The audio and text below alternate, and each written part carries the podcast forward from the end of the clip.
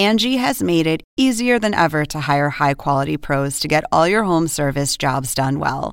Just bring them your project online or with the Angie app, answer a few questions, and Angie will connect you with local pros who match your specific needs. Or book a service instantly at an upfront price. So join the millions of homeowners who use Angie to care for their homes and get your next home service job done well. Download the free Angie mobile app today or visit Angie.com. That's A N G I.com. Welcome to an HBO podcast from the HBO Late Night series, Real Time with Bill Maher. Okay. So here are the questions. Zach, are you encouraged by last month's ruling that North Carolina's legislative maps are unconstitutional? Yes, I know you spent a lot of time working on the gerrymandering issue. Uh, yes, the uh, that sounds like a joke to the audience, it's true. It Uh, is true. Yes, uh, uh, I'm very, very. You care. I, I well, North Carolina. Listen, both sides have done it for many years, but I think in North Carolina, Oh, it was so so Crazy. so crazy that people had to step in and say something. And Well, just to give the stats, I think there were 13 legislative districts, nine were Republican, and the state was dead even. Yes. So that I mean that and, right and there. it really is the summary of, what that is. What is happening there? It's politicians picking the voters. Yes. and that's all it is. Versus the And other it- way around. Right. I mean, it's a, you know, that's another reason why we have to worry is that the Democrats don't have to just win; they have to win so big to overcome the cheating. The Democrats don't play dirty. They need to learn to play a little dirty. I I mean, if this when we, they go low, we go high.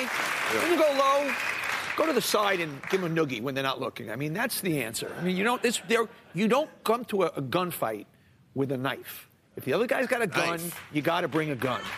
That's it. I mean, simple. But, I- but I think you're working on this Donald They're bringing Trump a thing. covered dish.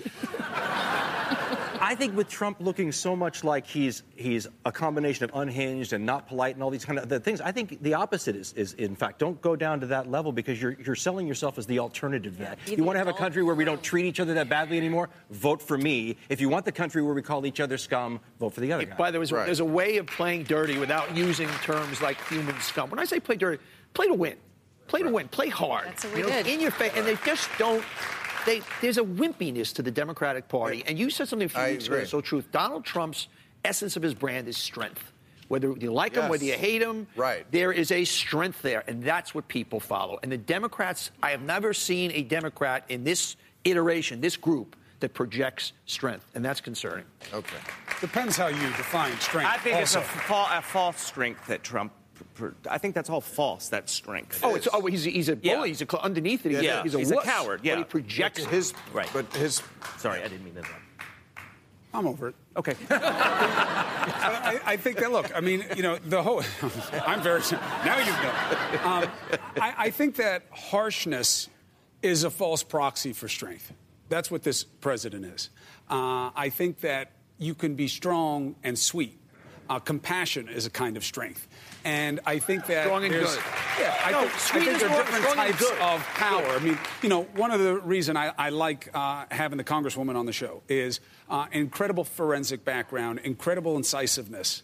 Um, but not everything is about somebody else having to suck in her analysis, and I think that that's a big difference. And I think there's an angle for that. You know, why does Mar, you know, why do your uh, editorial comments in that last segment resonate so much? Because even though there's a rapier wit there, you know, there's an edge to it. It's not everybody else has to lose for you to win. And I think that that's what people are really hungry for. They're sick of That- everything being a nail and him being a hammer. And if you want to talk about how Democrats can win, it's having a positive, affirmative vision of the future instead of just harping on Donald Trump. You could- obsessively. oh, you- no, no, obsessively focusing No, on you can't Trump. hop on Donald Trump because that, that was a losing proposition. What you can harp on is how Donald Trump is going to hurt and continue to hurt your life. And Sure, but never you- made that but, turn. But I think the it's fair. I, I criticism I hear, in, you know, in my district is we don't know what Democrats always stand for. Mm. Right. What's your hat? Like Donald Trump has his hat, "Make America Great Again." What's your hat, Melissa? Right. And it, it- I think it's important that we articulate that, especially talking about people's pocketbooks and their kids, because for everyone who's on Twitter in the audience here, that is not where my district is. My Right. district wants their government to run. Just basics, Right. the basics. And until we can articulate how we're going to help people, we're just going to be clamoring, clamoring to get and compete with Donald Trump. But doesn't that get you in a, que- in a problem, though? Isn't clamoring to help people things like the Medicare for All and all these other things, which are examples of trying to help people's real problems, but they also give ammunition to the enemy or the other side who would say that's socialized medicine, or, you know, we have another socialist who wants to do Medicare for All and you can't afford it. But Medicare for All might be seen as a way to help more Americans. I'll tell you one thing, though. You tell 160 million Americans that they can't have their choose their private insurance, you're going to lose an election. Right. And these people are smoking crack. You know, forget about not even not even um, paying being able to pay for it 34 trillion dollars. I, my grandfather was a cop, okay, and my mother was a school teacher, and they worked really hard to put me in a position where I can buy the kind of insurance I want. And if I can't, or the people on this panel, I can't buy it for my children, we are going backwards. We're fucking Denmark, okay? But remember, the problem wasn't that you couldn't buy insurance, it's that you could buy insurance and still end up broke when you needed it at the end. I mean, the insurance had too many loopholes, so you get the government in to help that, and then we end up, you know. And I have to say, no matter who's up on that debate stage, every single Democrat wants to protect health care and make it more affordable, whereas the Republicans want to take it away and make it more expensive. Period. There you go. That almost fits on a hat. What? Yeah. Well, that brings up an interesting point. I was going to ask you this for at a time. I don't think the networks, including CNN, should be doing the debates because I think networks have to make a profit, and I think when you have to make a profit, you have to put on a show, and a debate shouldn't be a show. It used to be the League of Women Voters who did it, you know, or have professors do it. Um, run it on all three stations at once, too, remember? Run it on all three networks at once in the old it- days, too. Yeah, That's a that's right. Except there's more than three networks Yeah, nowadays. exactly. 87,000. You have to run it on all five. Yeah, yeah, totally. Stream it, and you know, it would be a little more difficult. But um, what do you think about that?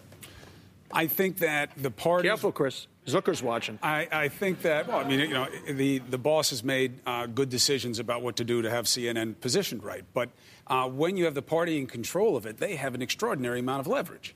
How many people are going to be there? What kinds of questions? And if you don't hit the targets that they're asking you to, you may not get another at bat. And I think that's a lot of leverage. And I think that if you can decentralize it and have it be special interest groups that throw the debates, that dynamic goes out the window. Well, the, I would hardly call the League of Women Voters a special interest group. What, what, what is the interest group? Voting? Yeah. Well, that's. But I I'm mean, saying if you they're- they're remove seen it, as if you remove daughters, it from the, I mean, I'm making your point. I'm Oh. saying that if you remove it oh. from the parties, Oh, yeah, and okay. put it into Yes. you know Okay. you these other non you know specifically partisan groups, you decentralize the power. Okay, Dan Carlin, what do you think of polling that says 70% of Americans believe the U.S. is on the edge of a civil war? Um, I don't love polling because I thought we got burned on a couple of elections following the poll, so I'm not sure All if I say it's 60%. Okay, well, um, listen, I, I, Say it's only six out of 10 Americans who think we're on the verge of a civil war. I think the problem Good or with civil bad war- thing? We, we are not uh, a bad geographic. thing, not a good thing. No, no. Uh, it is a bad thing that we are on the verge of civil war. Well, You yeah. want to you want to see when Is it a true? civil war, Trump loses, he will tell people to take to the streets. That's what I've been I, I saying. Mean, I I forget that he's not going. I've It's been- one step further than that. Right. I- He's going to I- say they're well, trying that's to take why he's not going. president. And take by to the way, streets. an umpire, I think he's working the World Series. Did you see this story? He tweeted out, what did he say? Something like, if they try to impeach my president, I'm getting my MAGA hat and my AK and, Yeah. and getting in the streets. And I, uh, I can't really comment on baseball because I'm involved with it, but I don't think that's right. And especially from somebody who's supposed to be impartial calling balls and strikes.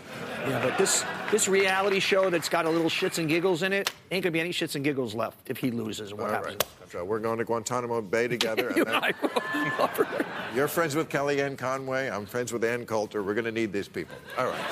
Thank you very much, everybody. Catch all new episodes of Real Time with Bill Maher every Friday night at 10, or watch him anytime on HBO On Demand. For more information, log on to HBO.com.